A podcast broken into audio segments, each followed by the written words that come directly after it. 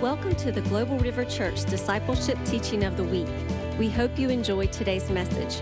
For more information about this podcast and other resources, visit globalriver.org. We're going to be sharing with you guys over the next few weeks about the book of Romans, where the Lord's been taking us. It really is a Holy Spirit led study.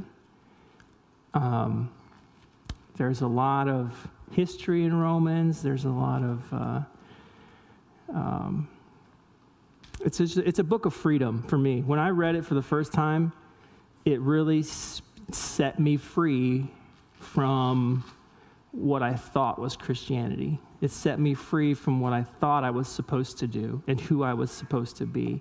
It set me free of what everyone else around me was telling me was the right thing and the good thing. I was set free from the word, the truth, and it was revealed to me through Holy Spirit. So, anytime, I'm just going to say this anytime you do dive into scripture or anytime you do dive into the word or you're trying to find out the truth, always seek Holy Spirit to reveal that truth to you. Because the spiritual things, you can only understand them in the spirit. So, you have something? No? So, we're going to talk about Romans. And we talked about, um, last time I spoke with you guys, we went over the book of Jude, and we started with the. Uh, the audience, who the letter was written to. So I feel like we really need to stick with that pattern. It really opens up the concepts that are being portrayed, why they're being portrayed, why he's saying the things, how he's saying them, because we're going to understand who he's saying them to and how we relate to those same people. So, this study, I'm really hoping it's going to be an interactive study. Um, please feel free, raise your hand, speak out if you have questions or if you have comments, because we're going to be spending a lot of time together over the next several weeks.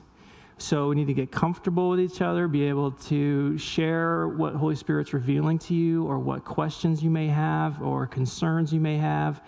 And so I really want to encourage you to be a part of this study. If you want, read ahead, or just in the moment. I know sometimes I read something and I instantly I'm like, wait, what did that just say? Feel free to speak out. Speak that out. It's okay. This is a study environment where we can all work and learn together. Especially because there's so much in Romans there's so much and there's so many different things that we could glean from and we could be here all year if we did that so we're just pulling out what the holy spirit is leading us in but there's a plethora of other tidbits to pull out so if something is inspiring you that you want to share you have questions about or that you discovered please because we can't we can't cover it all um, so we're just well we have a open-ended calendar, so we might be able to cover it all. We might be able to.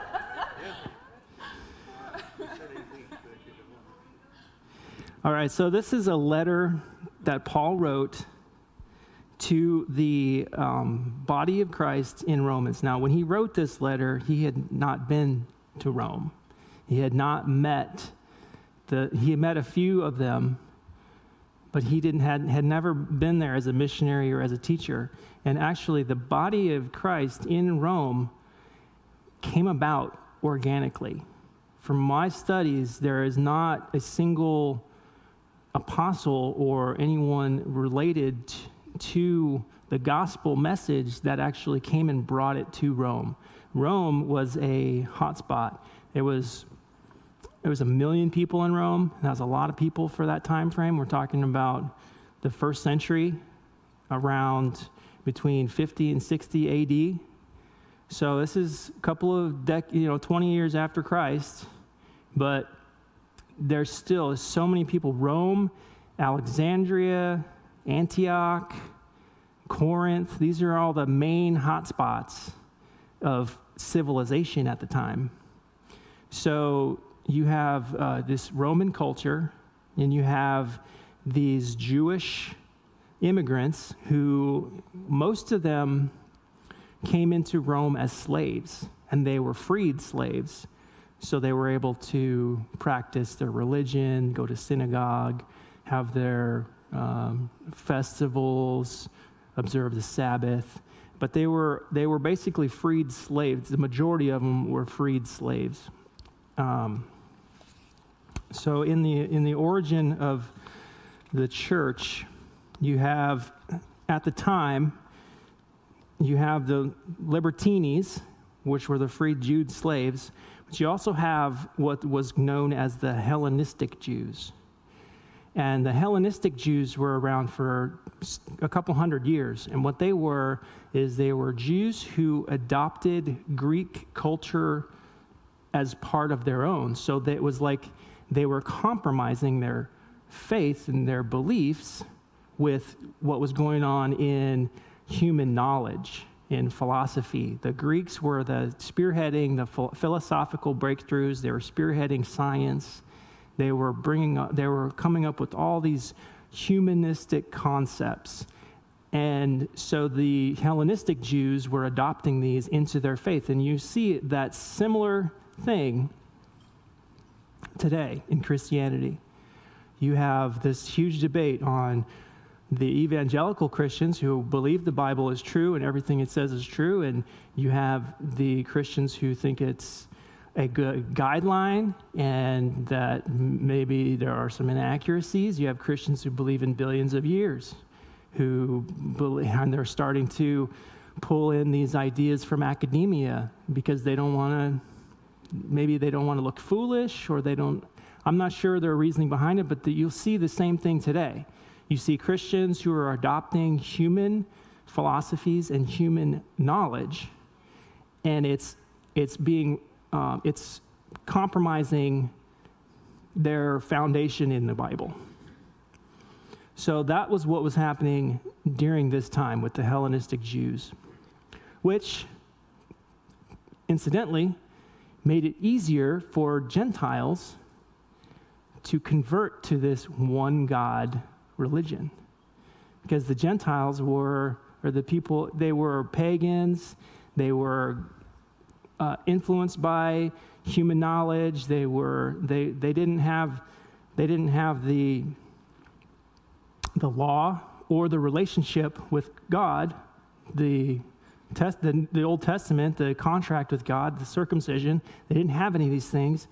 They were in the world. They were worldly. They were, some were even barbaric. Um, Paul has a lot of different names for them. But it was easier for them to go from this world view into this one God worldview in the Hellenistic Jewish sect or church.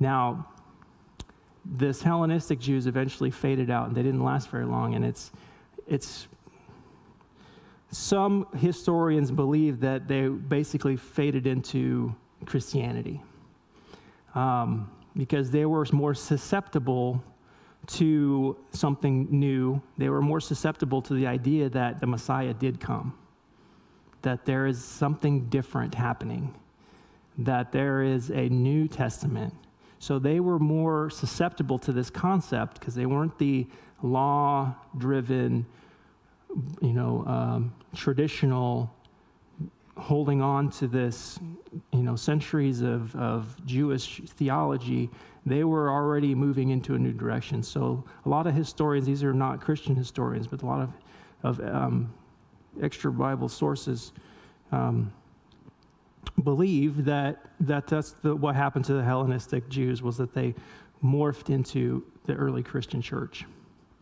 So he's writing this letter to a church he's never been to, made up of Gentiles who converted to this Hellenistic Jewish faith, the Jews who agreed that Christ was the Messiah, and how those interact. Um, so there's, there's conflict, there's ideas of law that are still in place. There's ideas of freedom that are still in place, and these are these are conflicting um, beliefs in the early church in Rome. They didn't have someone to come dictate to them the exact message. They basically pieced it together themselves from sources through traveling, from people.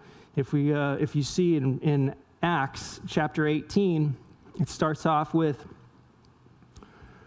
um, Paul meeting um, Priscilla and Aquila, who were from Rome.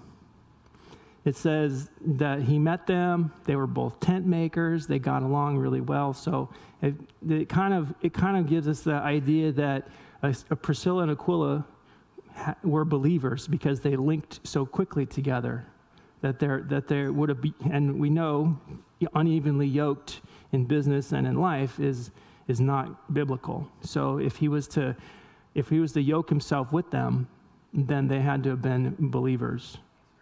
So we know that there were believers coming from Rome all the way to uh, Jerusalem.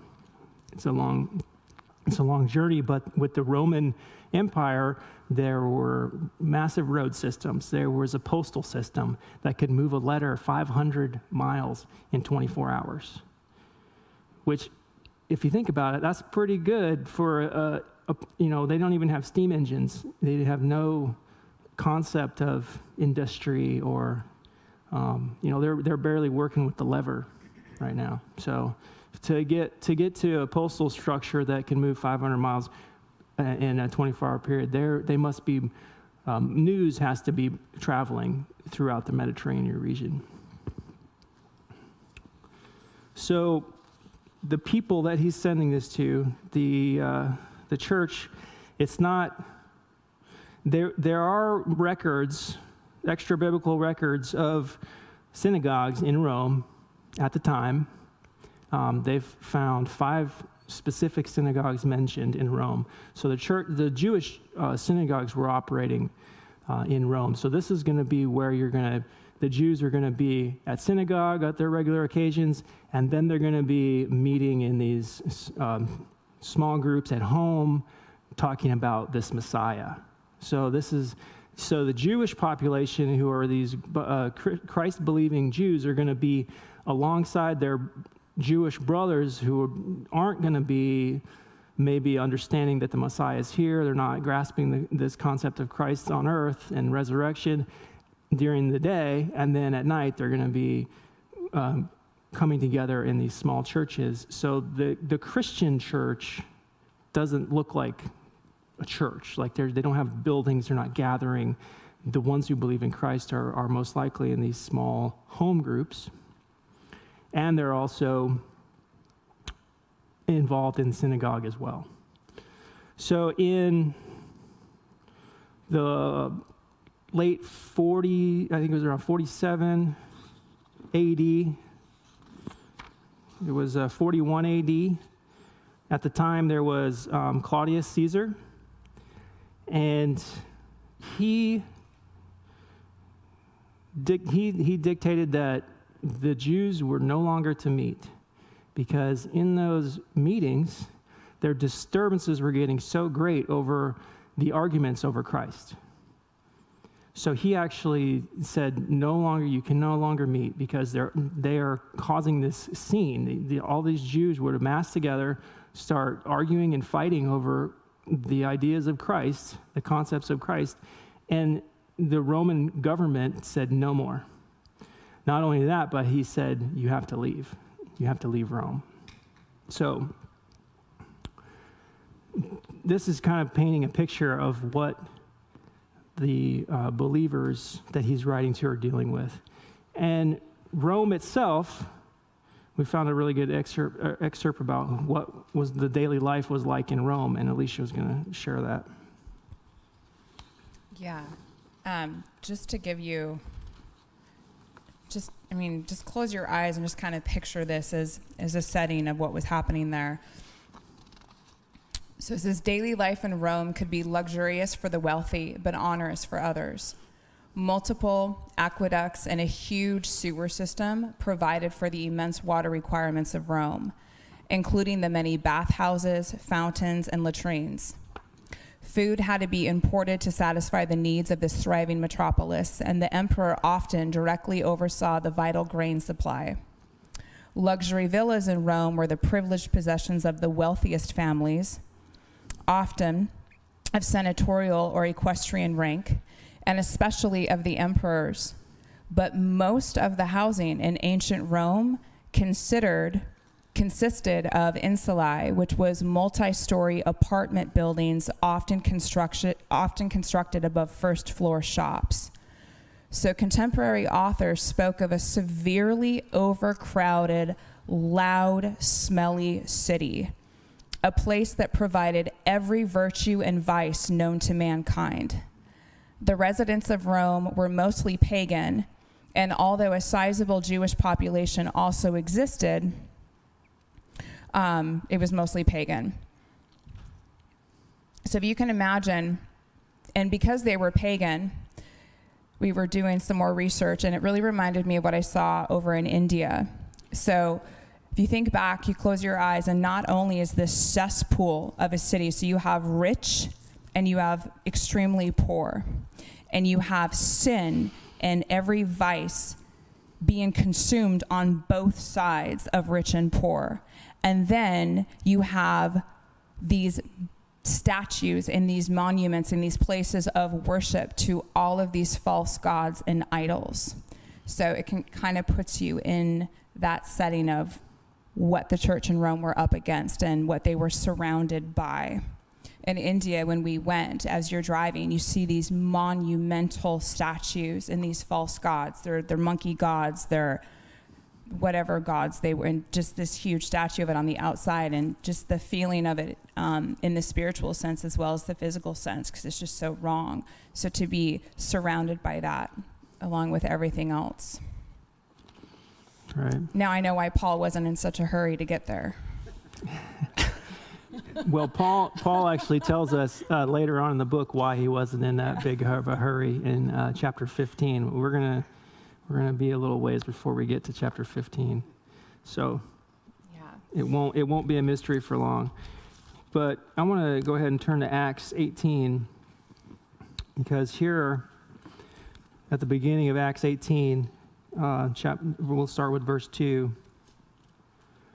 It says, There he became acquainted with the Jew named Aquila, born in Pontus, who had recently arrived from Italy with his wife, Priscilla. They had left Italy when Claudius Caesar deported all the Jews from Rome. Paul lived and worked with them, and they were tent makers just as he was.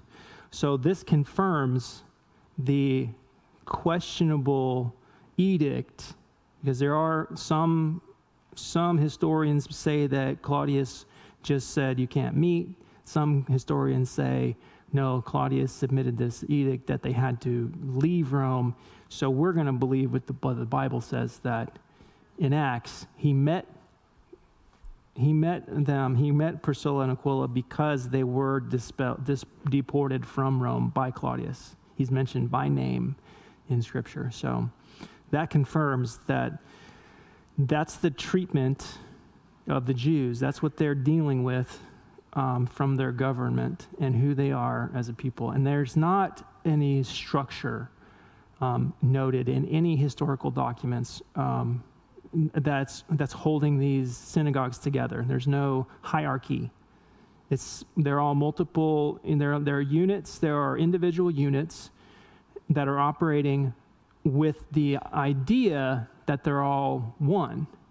They have this concept of unity, like we have a concept of unity, but we're operating as a as a as a unit ourselves here in Global River Church. But we are we feel united with our brothers and sisters, but our higher our, our our leadership structure doesn't necessarily tie into the other bodies here in Wilmington.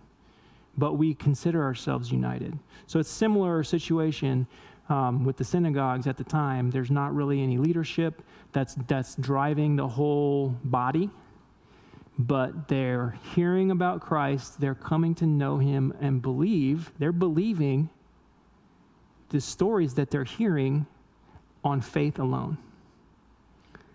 They don't have someone who met Jesus. They don't have someone who had had a firsthand encounter with him. All they have is what this secondhand knowledge is being brought to them.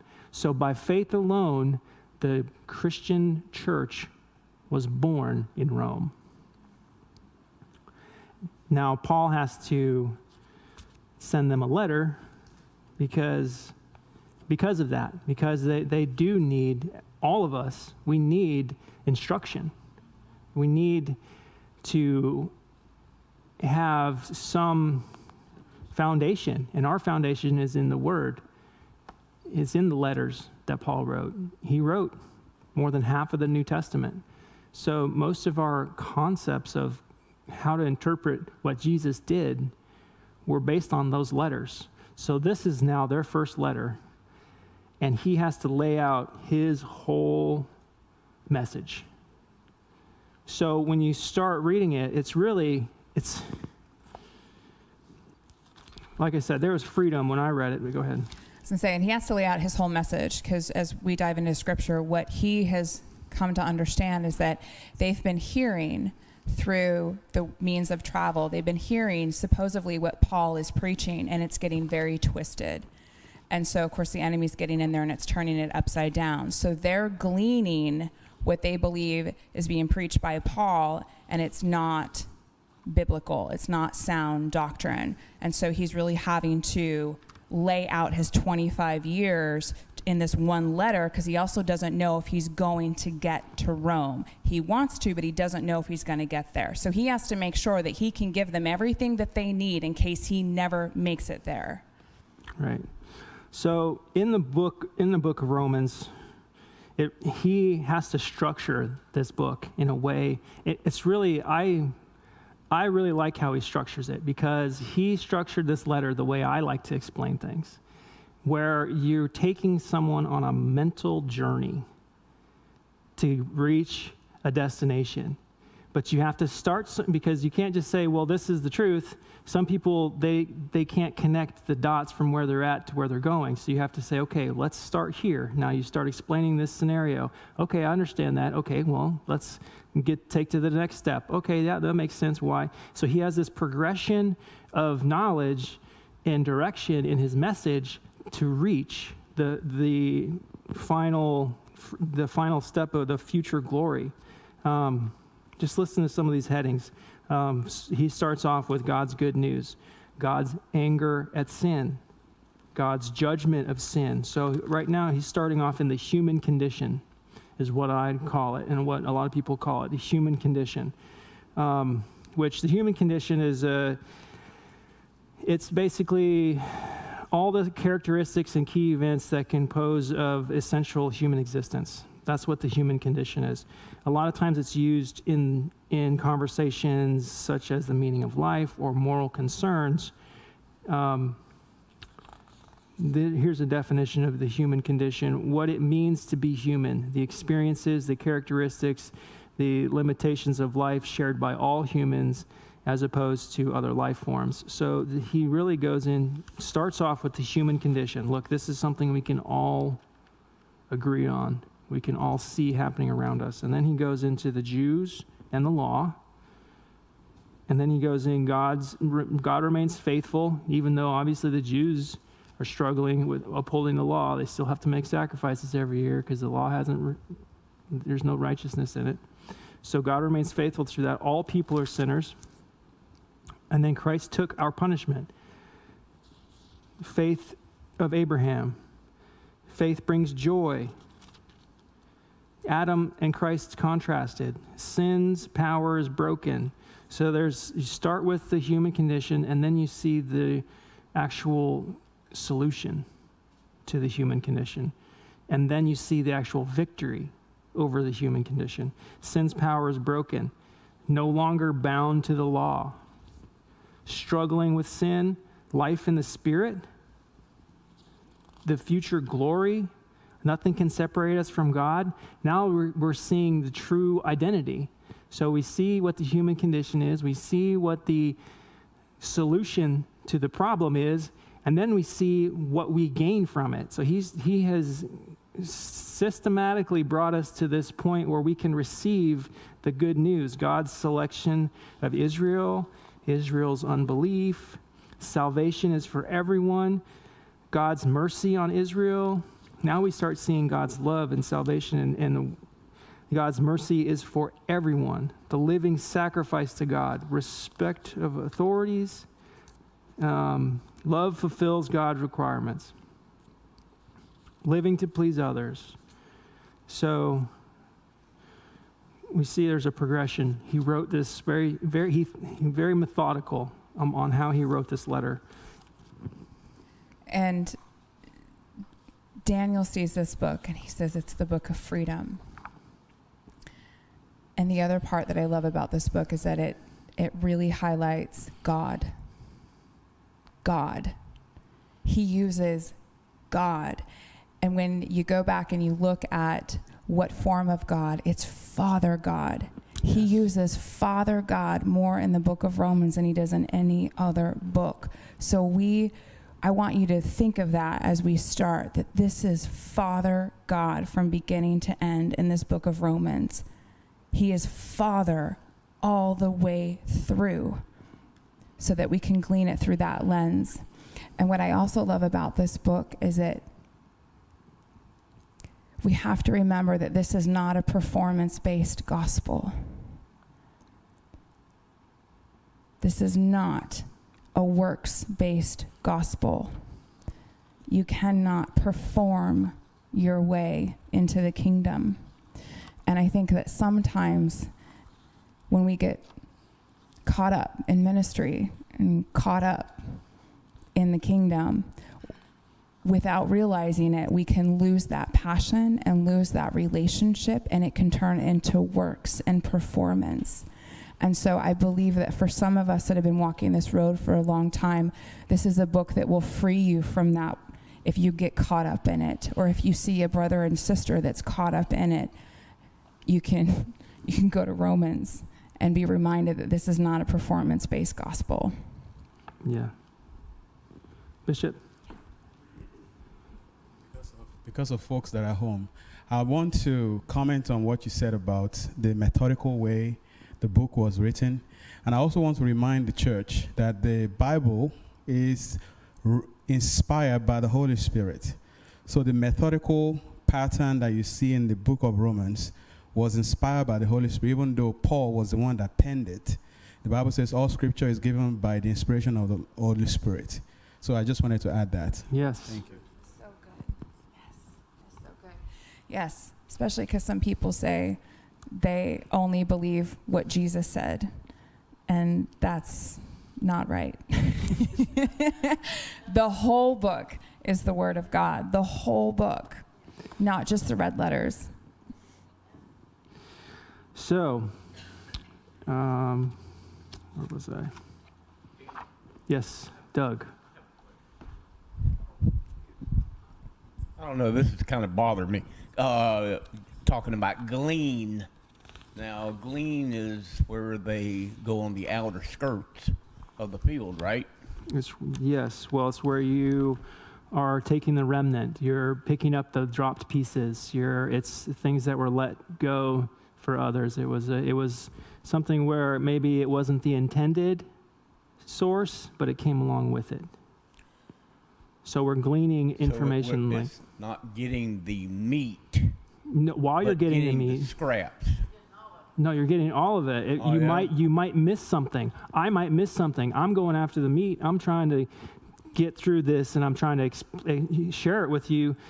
No, all I'm the all try- the all the, the main understand that- themes, but you're going to be able to glean those scraps along The- with it. Where I'm getting gleaned from is when Ruth, you know, when you preached on or teached on Ruth, Yes. how Boaz told the people, whatever, told let her to glean Yes. right the outer skirts of the field. Yes. That's where I'm trying to come from.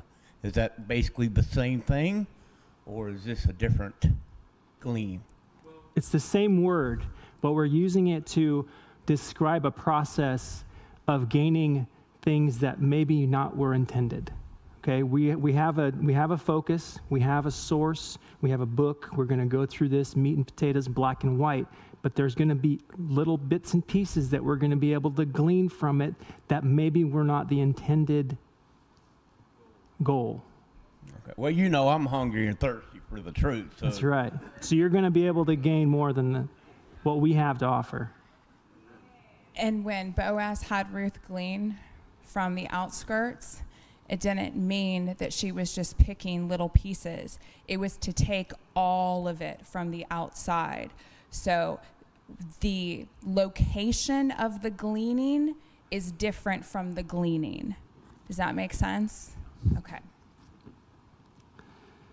also to them, it was life saving. The people gleaning, I mean, they, they was, it was, was so, Yes, it was was. Yes. Yeah, thank you. So the book of Romans has had a very powerful history. Um, not only the message to the Romans themselves, and I'm sure that they were very grateful to receive a letter from this, this Paul, this apostle that they've been hearing about, but throughout history, the book of Romans was very impactful. Um, there's a commentary by David Guzik who says, the in August 1513, Martin Luther was in turmoil. He was, he was studying and preaching on Psalms 31, where it says, In thy righteousness deliver me, and it confused him. How does God's righteousness do anything but to condemn him to hell for as righteous punishment for his sin? He couldn't understand it. And then he kept then he got to Romans 1:17. It says the righteousness of God is revealed through faith, for faith, as it is written, He who through faith is righteous shall live. So he pondered this um, night and day. He says, I pondered until I grasped the truth that righteousness of God is that righteousness whereby through grace and sheer mercy he justifies us by faith. Therefore, I felt myself to be reborn and to have gone through open doors into paradise. This passage of Paul became to me a gateway into heaven. So Martin Luther was born again, and the Reformation began in his heart.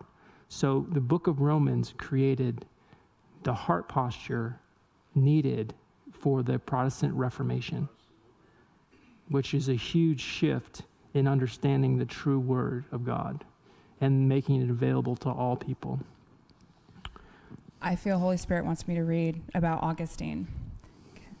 So, in the summer of 386, a young man wept in the backyard of a friend, and he knew that his life of sin and rebellion against God left him empty and feeling dead. But he just couldn't find the strength to make a final, real decision for Jesus Christ. And as he sat, he heard children playing a game, and they called out to each other these words Take up and read! Take up and read! Thinking God had a message to him in the words of the children, he picked up a scroll lying nearby and began to read.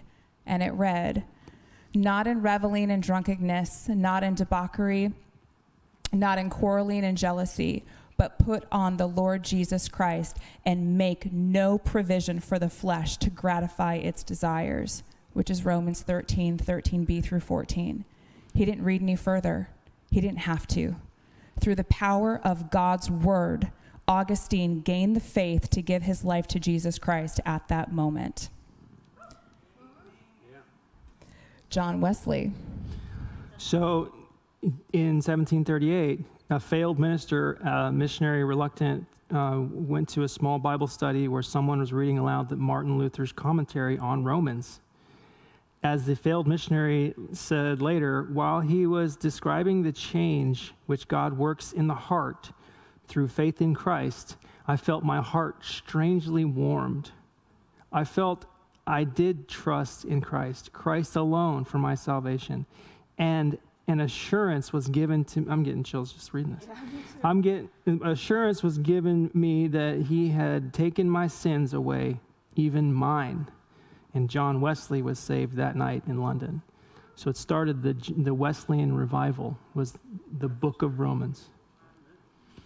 Um, so here's uh, here's a few more uh, testimonies. Quick, John Calvin ha- said the book of Romans when anyone understands this epistle, he has a passage open to him to the understanding of the whole scripture.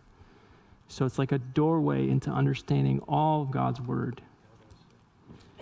Um, Samuel Coleridge said that um, he was an English poet and, and literary critic, said Paul's letter in the Romans is the most profound work in existence.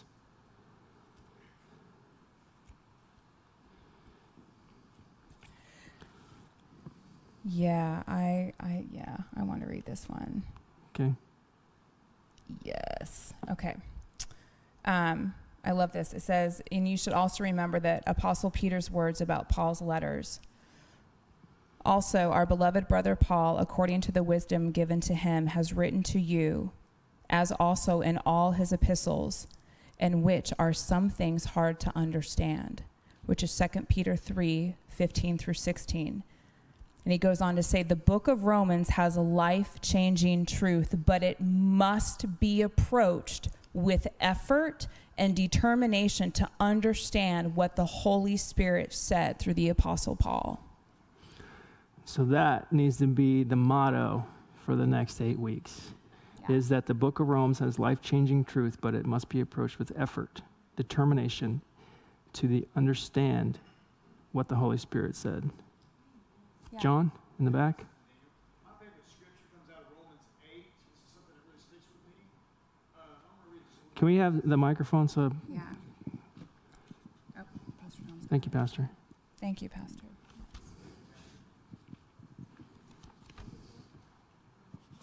Thank you, Pastor Tom. Okay, this is Romans 8. I got a couple scriptures here, a um, couple verses. Um, it says, uh, free from indwelling sin. It says, There is therefore now no condemnation to those who are in Christ Jesus, who do not walk according to the flesh, but according to the Spirit. For the law of the Spirit of life in Christ Jesus has made me free from the law of sin and death. For what the law could not do, in that it was weak through the flesh, God did by sending his own Son in the likeness of sinful flesh on account of sin. He condemned sin in the flesh, that the righteousness requirement of the law might be fulfilled in us who do not walk according to the flesh, but according to the Spirit. What I love about this, it says that there is no condemnation for those who are in Christ Jesus. Freedom. Right? So when That's you're freedom. in Christ Jesus, there's no condemnation. That's the first part of that. That's but there's freedom. a second part to that. That's right. God takes the righteousness out of the law and he fulfills us with it. So there's Amen. no condemnation for those who are in Christ Jesus. And then he takes the righteousness out of the law. He takes the Old Testament, the law. He takes and the law of sin and death. He takes the righteousness out of the law, the Old Testament, the Ten Commandments. Okay? He takes the righteousness out of the law. And then he fulfills us with it. That's right. So he makes us righteous. Phil, Philip? I, I just wanted to comment on what uh, Alicia was saying about the uh, the last book of Peter, First Peter. Uh, so I know some people have kind of said that the writings of Paul supersede everything the other apostles and Jesus said, because they, they're kind of teaching that Paul was the grace preacher, but everybody else was still confused about the law and things like that. But I, I just wanted to um, comment that anytime there's a teaching like that, it's incorrect because Jesus and all the other apostles believed in that grace, and the uh, they believed in believing in your heart and confessing with your mouth. You, you'll find it like in Luke nine. It talks about if anybody's ashamed to confess me, that I'll be ashamed of them. And in John three sixteen, it says if you believe in your heart, you'll be saved. So all the teachings that Paul had were very much in consistency with what the church was teaching in Jerusalem. But if anybody ever tried to say that Paul and the apostles were out of um, out of alignment, uh, those people were twisting what was being said by Right. the apostles. And it's my opinion that they're actually approaching it from a human mindset. So they, from the from the world perspective, you cannot understand the things of the Spirit. So they're already in confusion. If you approach it with Holy Spirit, if you approach it from the Spirit, you'll understand the things of the Spirit. Specifically, that's how you stay out of that confusion. Yeah, the uh, Judaizers, the Judaizers try to discredit Paul, and Peter, in his statement there, says, "No, it may be difficult, but he's correct." Yep. So they stand together. Thank you for turning on the air conditioner. Okay, so I think we've set the stage to receive what this letter is really all about.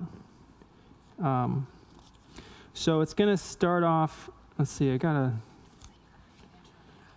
I'm not going to read the whole intro from the Passion. It's so long. I just okay. So since we're not going to read all of it, just want to encourage you. If you get a chance to read the introduction in the Passion Translation to Romans, please read it. You can find it online. Uh, it's delicious. All right, maybe we'll Seriously read some of it. The letter, uh, okay, so it starts off with the opening, and then it goes into the human condition, like we talked about, and then it talks about the gospel solution, and then it goes into the gospel freedom, the gospel and Israel, the gospel and our new life, and then it goes into closing. So that's kind of the outline of um, the book. Uh, which part of the uh, introduction were you really excited about? All of it. I'm a fast reader. Let me read. I'll read it really fast. Well, okay, let me just skim through the major themes first, which is the gospel, salvation, the love of God, justification, righteousness of God, the law, the flesh versus the spirit, the destiny of Israel. So those are the major themes of the whole book. So you can skip that part.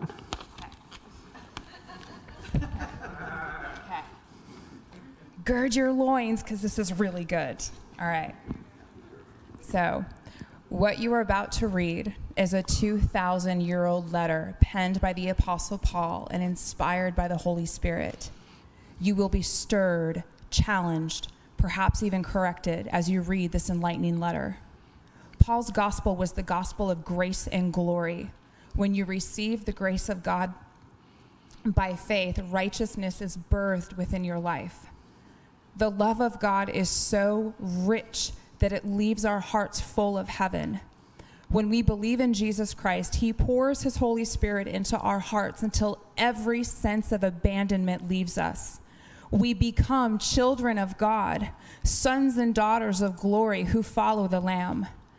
Do you want to be enriched and discover the heavenly treasures of faith, grace, true righteousness, and power? Then plug into the book of Romans and you'll never feel the same again. Truth always sets the heart free, and nothing can free you more than the truth found in Romans. Amen. Grace and glory are waiting for you to unwrap and make your own. Live in the truths of Romans and watch how God's love sets you free. Amen. Can we say an amen after that? It's so good. All right.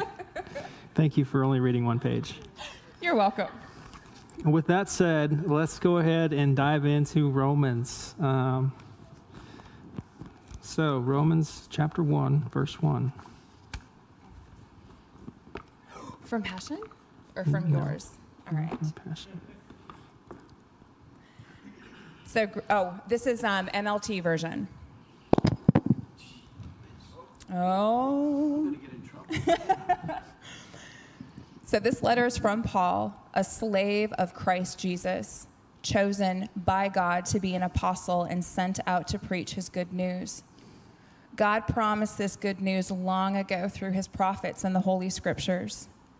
The good news is about his son. In his earthly life, he was born into King David's family line, and he was shown to be the Son of God when he was raised from the dead by the power of the Holy Spirit. He is Jesus Christ, our Lord. And through Christ, God gave us the privilege and authority as apostles to tell Gentiles everywhere what God has done for them, so that they will believe and obey him, bringing glory to his name and you are included among those Gentiles who have been called to belong to Jesus Christ. I am writing to all of you in Rome who are loved by God and are called to be his own holy people. May God our Father and the Lord Jesus Christ give you grace and peace. So he starts off and he's he's appealing really to the the ones that are leaders, the ones who have been in the Jewish faith, because they're gonna they're gonna hold on to the to the Bible. They're gonna be the access to God's word. And so he he starts off and he starts talking about the prophets in the Holy Scriptures. He starts he starts explaining the the places in prophecy that were being fulfilled. He starts using terminologies that they're familiar with, and he, he's he's he's painting a picture already to soften the hearts of the leaders of the Jewish community, the the new the new Christian community. Verse 8 Let me say first that I thank my God through Jesus Christ for all of you, because your faith in him is being talked about all over the world. God knows how often I pray for you. Day and night I bring you and your needs in prayer to God, whom I serve with all my heart by spreading the good news about his son. And one of the things that I always pray for is the opportunity, God willing, to come at last to see you. For I long to visit you so that I can bring you some spiritual gift that will help you grow strong in the Lord. When we get together, I want to encourage you in your faith, but I also want to be encouraged by yours. I want you to know, dear brothers and sisters, that I planned many times to visit you, but I was prevented until now. I want to work among you and see spiritual fruit, just as I have seen among other Gentiles. For I have a great sense of obligation to people in both the civilized world and the rest of the world, to the educated and the uneducated alike. So I am eager to come to you in Rome to preach the good news. For I am not ashamed of this good news about Christ. It is the power of God at work, saving everyone who believes, the Jew first and also the Gentile. So why would he be? Why would anyone be ashamed of the good news?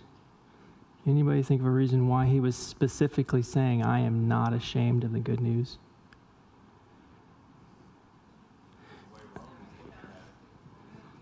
Corey? There, let Pastor bring a mic for you. the way the Christians were viewed in Rome, just like just like today, you know, it's it's kind of crazy times. Just like back in Rome, I would say it's kind of you know it was kind of kind of crazy there too. So, Right. So know, it's I like guess general population status quo for general population wasn't Christianity, you know, Right. or the way they were living wasn't lining up with it. So you know, Right. It could mean death, and that would be fearful. But being ashamed of of the gospel, I think, would be more in line with our faith. We have faith. I personally, this is. I'm only holding myself to this accountable. This is only my faith, my faith alone. And generally, I would keep this between me and God. But right now, in this teaching moment, I want to share with you something that may, some people may be ashamed to portray in public. I believe I'm covered by the blood of Jesus, and I do not need this mask. Okay, that's my faith. That's me. I'm not going to hold anybody else accountable to that, but between me and God, and I'm not ashamed to say that to anyone who asks me why I'm not wearing a mask. But some people might fear that confrontation, might feel shame in their faith, not might feel like, oh, they're going to judge me because of my belief is different for them. Um, so there's an instance where I am not ashamed of my faith. Yes. Um, for me, as a very young Christian, my first real um, trial, if you uh, were, was shame. Uh, shame is the fear of others. And I really had to cry out to God to deliver me from the fear of man. The way it always seemed to express itself is with the gospel. Is when you share the gospel, you come face to face with shame. For me, I was in a city called Campbell, just walking the street, passed by a man, and the Spirit gave me that little nudge, said, Go talk to him. Well, that's when shame immediately hit. It's, it's, a, it's a temptation by the enemy. He knows your weakness. Hmm. He knows you want to be approved and accepted by other people. You don't want to rock the boat. So he brings that shame to your heart. Well, I just passed the man by, and the next thing I knew, I didn't hear God speak so clearly. Instead, I heard him speak a little softer, saying, Go talk to the man, Daniel. And I continued to walk until I was a block away from the man. He had told me three times. And then I realized my disobedience to sharing that gospel with that man is causing my ear to close up to the word of the Lord. So finally, I said, okay, Lord, if he's still there somewhere, I'll go talk to him. So I, I went back, talked to the man to share with him the gospel, and that obedience broke the fear off. Amen. And the man said, You're the third person today to talk to me about this, Jesus.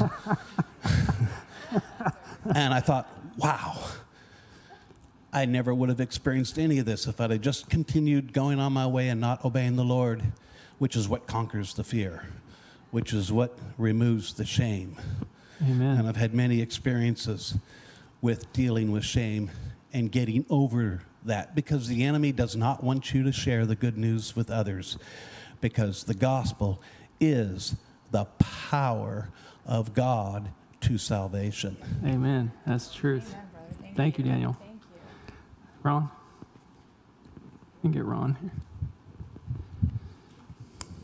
I know when I first got saved and started sharing with people, a lot of what I heard was, well, God or religion is nothing but a crutch. It's only for those who aren't strong enough. They're just showing their weakness that they can't do it on their own, and God is just a crutch. Yep. What I've what I've come to think in, in that is to say, well, if it's so easy, then why don't you do it? And you see how difficult it is to let go of that personal pride, that personal uh, sense of accomplishment or power. You can't relinquish it. It's it's one of the most difficult things I have ever done is to release that power. So for someone to say it's a crutch, it's for the weak. They have no icon. They are they are believing a lie from the enemy, because it was the most difficult and life changing thing that I experienced. Go ahead, Doug, real quick. Yeah, um, in my process of uh, becoming the man that I am today, the words that I use when people approach me and they ask me, How are you doing today? I say, I am extremely blessed and I am highly favored. That all started in prison when the guards would ask me, How are you doing today, Mr. Henry? You know. And then um, I get out here in society, and I get this counselor, and she tells me, "You need to, you need to quit saying that. You need, you need to start saying something else." And I said, "What are you talking about?" She said, "Because I, I'm, I'm getting tired of hearing that." I said, "Well, you know what? You're extremely blessed and highly favored, also. You know what I'm saying?" Because I am extremely blessed and highly favored. We all are. Amen. We all are. Huh? Yes, sir. Amen. Uh, real quick, uh, one more from Corey, and then we gotta get moving in the word here. just to touch on, on what you were talking about from the world, like a world standpoint, it looks weak because I'll catch, catch guys at work, you know, and, and it's an act of service, and they'll take that kindness for weakness. Like if you go the extra mile to, to pick up trash on a job site, if you're like, hey man, let me help you with that, and then it's like the next go around they just toss it on you. You know what I mean? Oh, well, I can just let him do that, or I can just let him. So to the world, it looks looks weak, but really the challenges in it and the strength that you gain is just massive. You know, internally and externally. You know, right. because the world's going to put it on you. Like the, right. the, the deeper you go in your Christian walk, the more you're going to get. The weight of the world is going to weigh on you. You know, because and, and people are going to see that as weakness, but really it's just just your strength growing. So just That's take right. take joy in it. There we see the dichotomy, the, the things of the world versus the things of the spirit. Totally confusing to each other. So, all right, let's.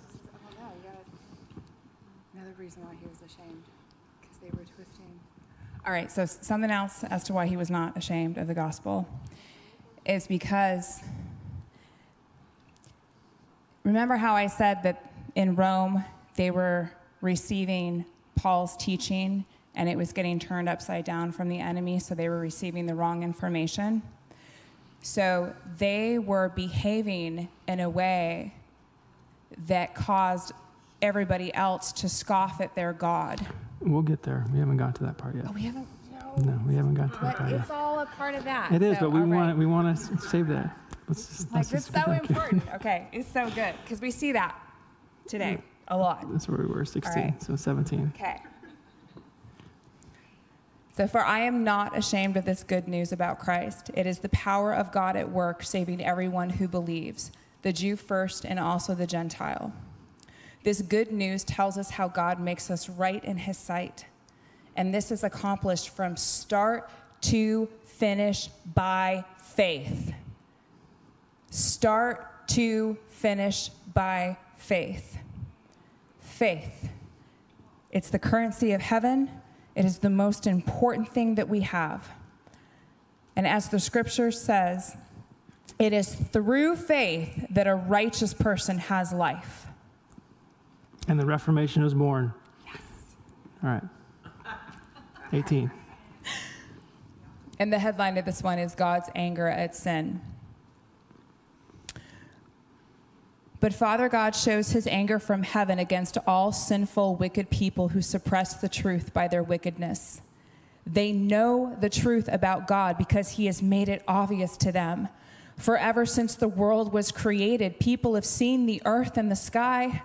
Through everything God made, they can clearly see his invisible qualities, his eternal power and divine nature.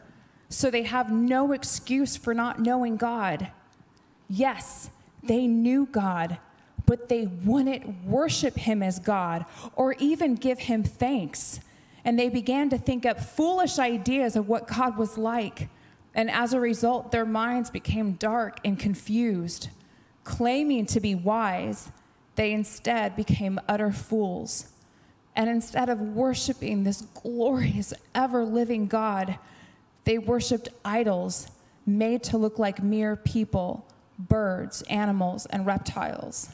So he's, he's explaining to them this culture that they are living in. They're, they are in, inundated by these people around them who, who are worshiping whatever God they wanted at the time. There were temples of all kinds, worshiping all kinds of deities, people, animals, spirits of this and that. So, so these people were refusing to see the magnificence of God, the true creator, and instead creating these contraptions of their own liking so that it would promote or facilitate their own desires in their own life. Amen. So God abandoned them to do whatever shameful things their hearts desired. And as a result, they did vile and degrading things with each other's bodies. They traded the truth about God for a lie. So they worshiped and served the things God created instead of the Creator Himself, who is worthy of eternal praise. Amen. That is why God abandoned them to their shameful desires. Even the women turned against the natural way to have sex and instead indulged in sex with each other. And the men, instead of having normal sexual relations with women, burned with lust for each other. Men did shameful things with other men, and as a result of this sin, they suffered within themselves the penalty they deserved. So he's giving them a contrast. They, he see, they see these people in society. They see a society that, a place that provided every virtue and vice known to mankind.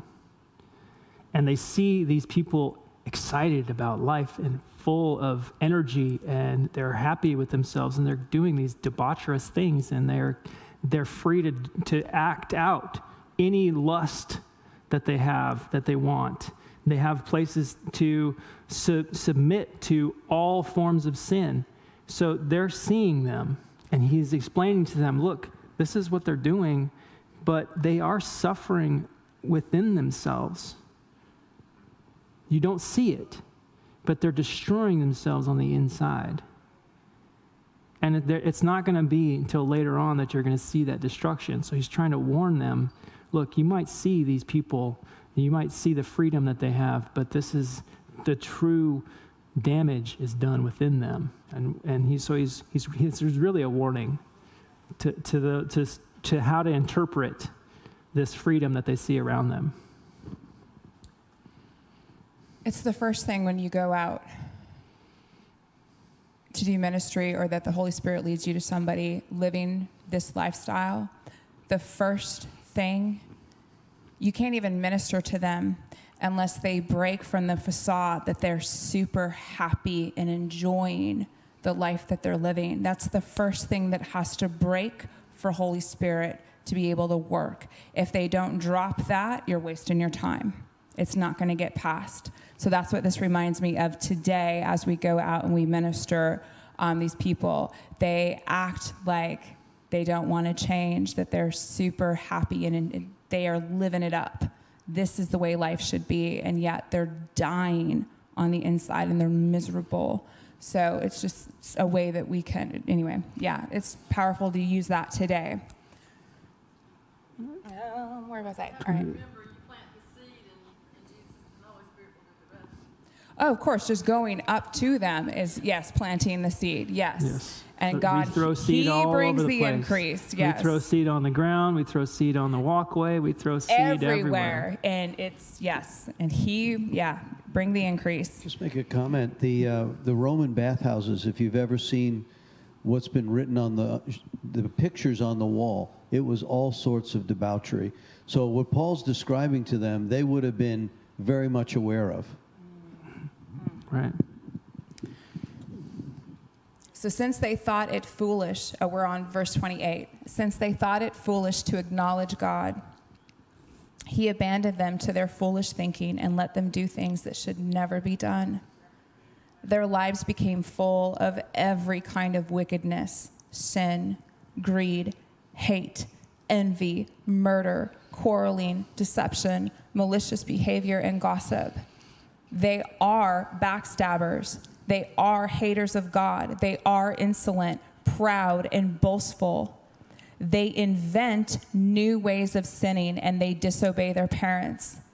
They refuse to understand, break their promises. They're heartless and have no mercy. They know God's justice requires that those who do these things deserve to die, and yet they do them anyway. And worse yet, they encourage others to do them too. So here he's, he says, God abandoned them to their foolish thinking and let them do things they should never have done. So he's talking to a, a people who have always known God, and they have known God to bless them, and they have known God to punish them. They have seen for centuries what happens when you're not in God's favor and when you are in God's favor. What, what happens when, and how many times through the book of Judges were they, was the Israelites enslaved because they walked away from God? They had to turn back to God and then God blessed them. So their relationship with God is serving, blessing, not serving, slavery. Serving, blessing. So that, that's their concept. And they're like, well, why is this Roman people, these Gentiles, why are they flourishing?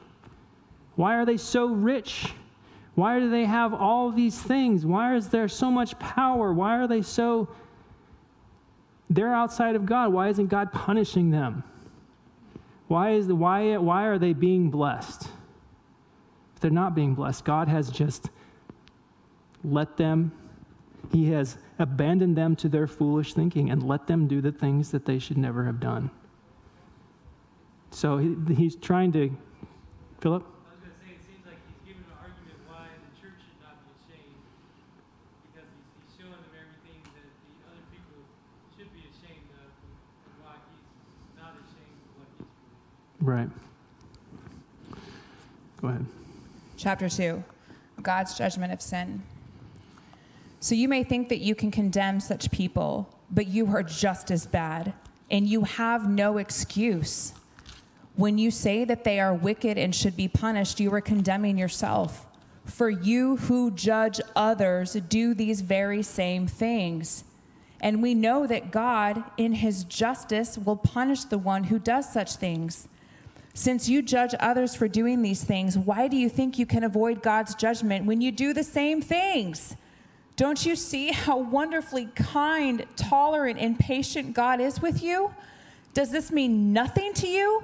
And can't you see that his kindness is intended to turn you from your sin? But because you're stubborn and you refuse to turn from your sin, you are storing up terrible punishment for yourself. For a day of anger is coming when God's righteous judgment will be revealed. He will judge everyone according to what they have done. Let's just stop there for now. So he's talking, um, he's, he's basically saying, You're no better than them. He's, he's telling them, Stop holding yourself to some.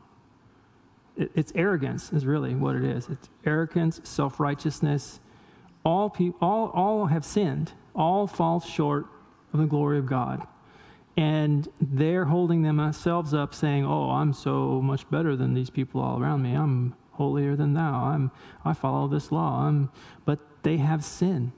They still sin. They don't see the sin that they do. Maybe they're blinded to it because of their self righteousness, because of their arrogance. And he's warning them, saying, Why? Why are you holding yourself higher than these people? All of you are sinners. Stop judging them. God is going to judge everyone, right? and everyone's going to fall short.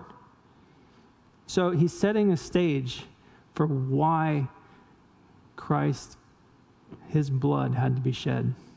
So he's, he's, not, he's not saying that there's no hope for them, that they're sinners and they're all going to get judged. He's setting the stage. He's working this, like we were saying, systematically we're going to reach the next step, probably not tonight because it's almost 8 o'clock. The next step after we describe this human condition, that we're not any better than anyone else out here. There is no partiality in God. But we've accepted something that sets us apart in judgment. It doesn't set us apart from God's love right now. It doesn't make us any better than anyone else right now, but we've accepted something that's going to allow us to be judged righteous in the end. And that is a good hope. That is something that we all need to be excited about. And we need to make sure that we share that hope with everyone else around us.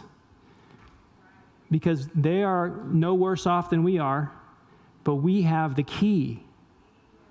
We have the key. We are just as broken and, and dealing with sinful natures as those who have without Christ, but we have the key. That's what sets us apart. It's not that we're any better, it's not that they're any worse. It's that we have the key and we want to share that key. So, I don't know that we're going to have much time to go back into we'll, we'll, we'll go back into that next week. I think that's a good place for us to go ahead and Unless you have something real quick to. Sh- it is. Share. I do really. So this attitude that we see of how dare you judge them when you're doing the same things yourself, we see that so much still today. Um, it's that religious spirit, um, and it's what kept me from God for a long time.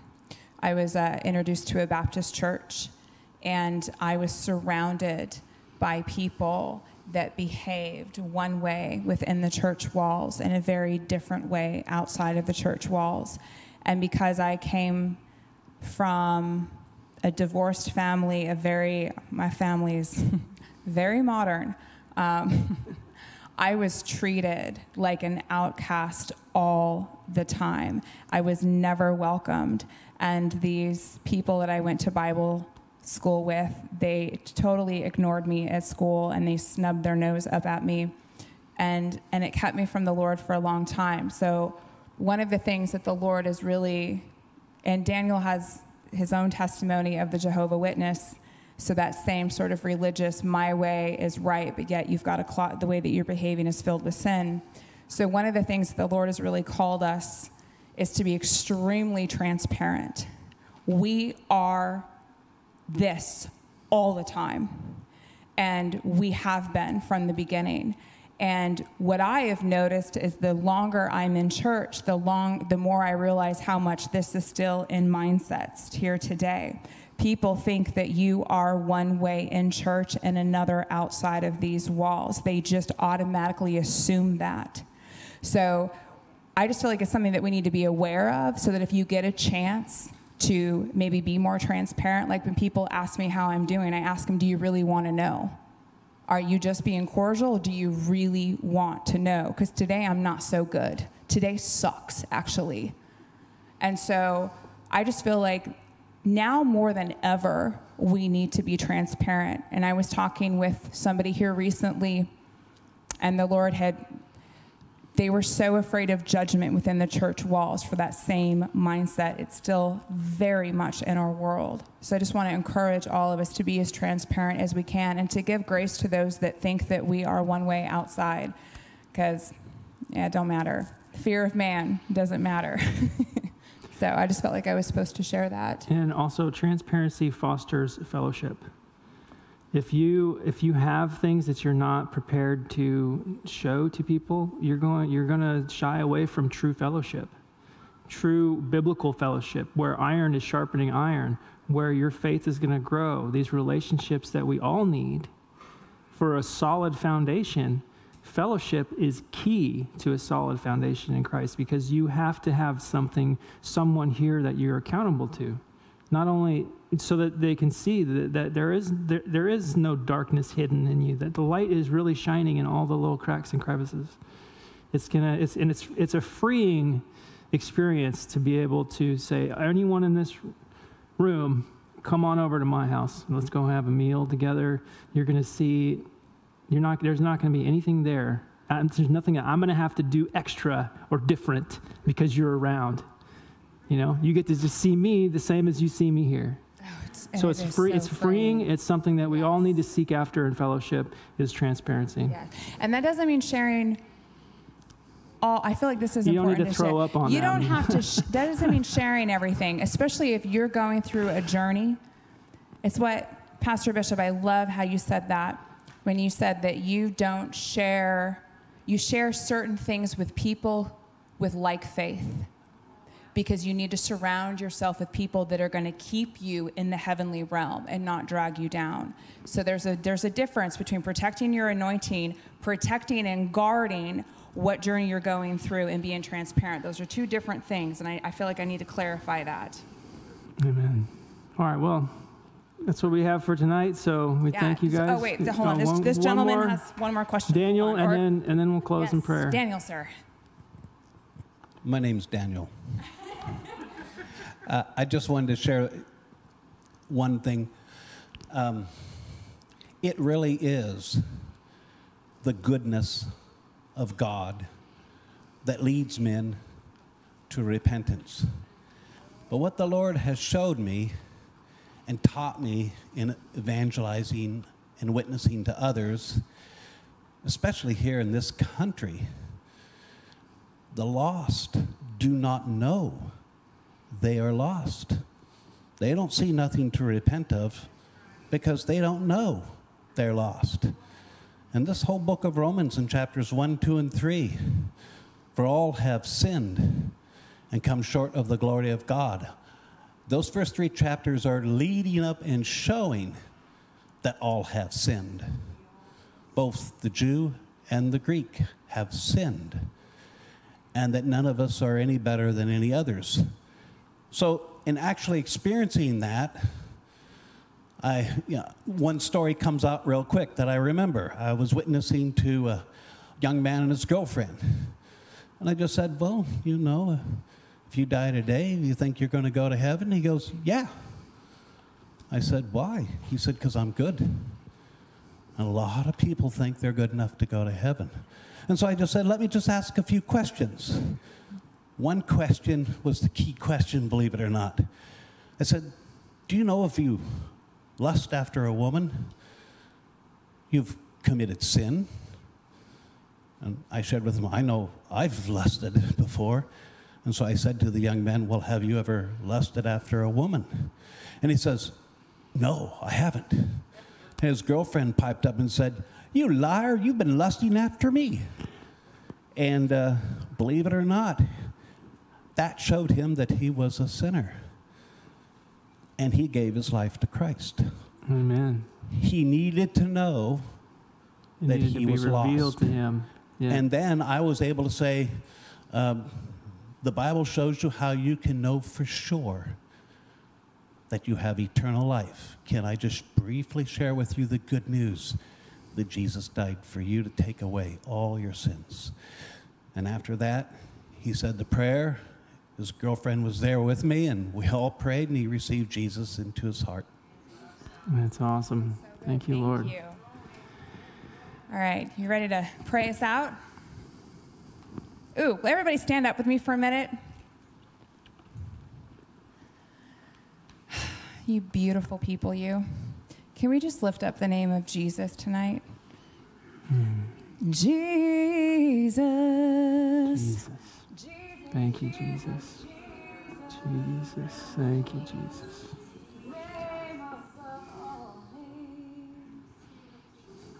Yes. Jesus, you are the reason we are here. Yes. So we praise you. Yes, we praise you. The name above every other name. So, Lord, we just thank you. And we just pray for the glory to follow us out tonight and that we praise you and we lift your name on high in everything that we do. Amen. Amen.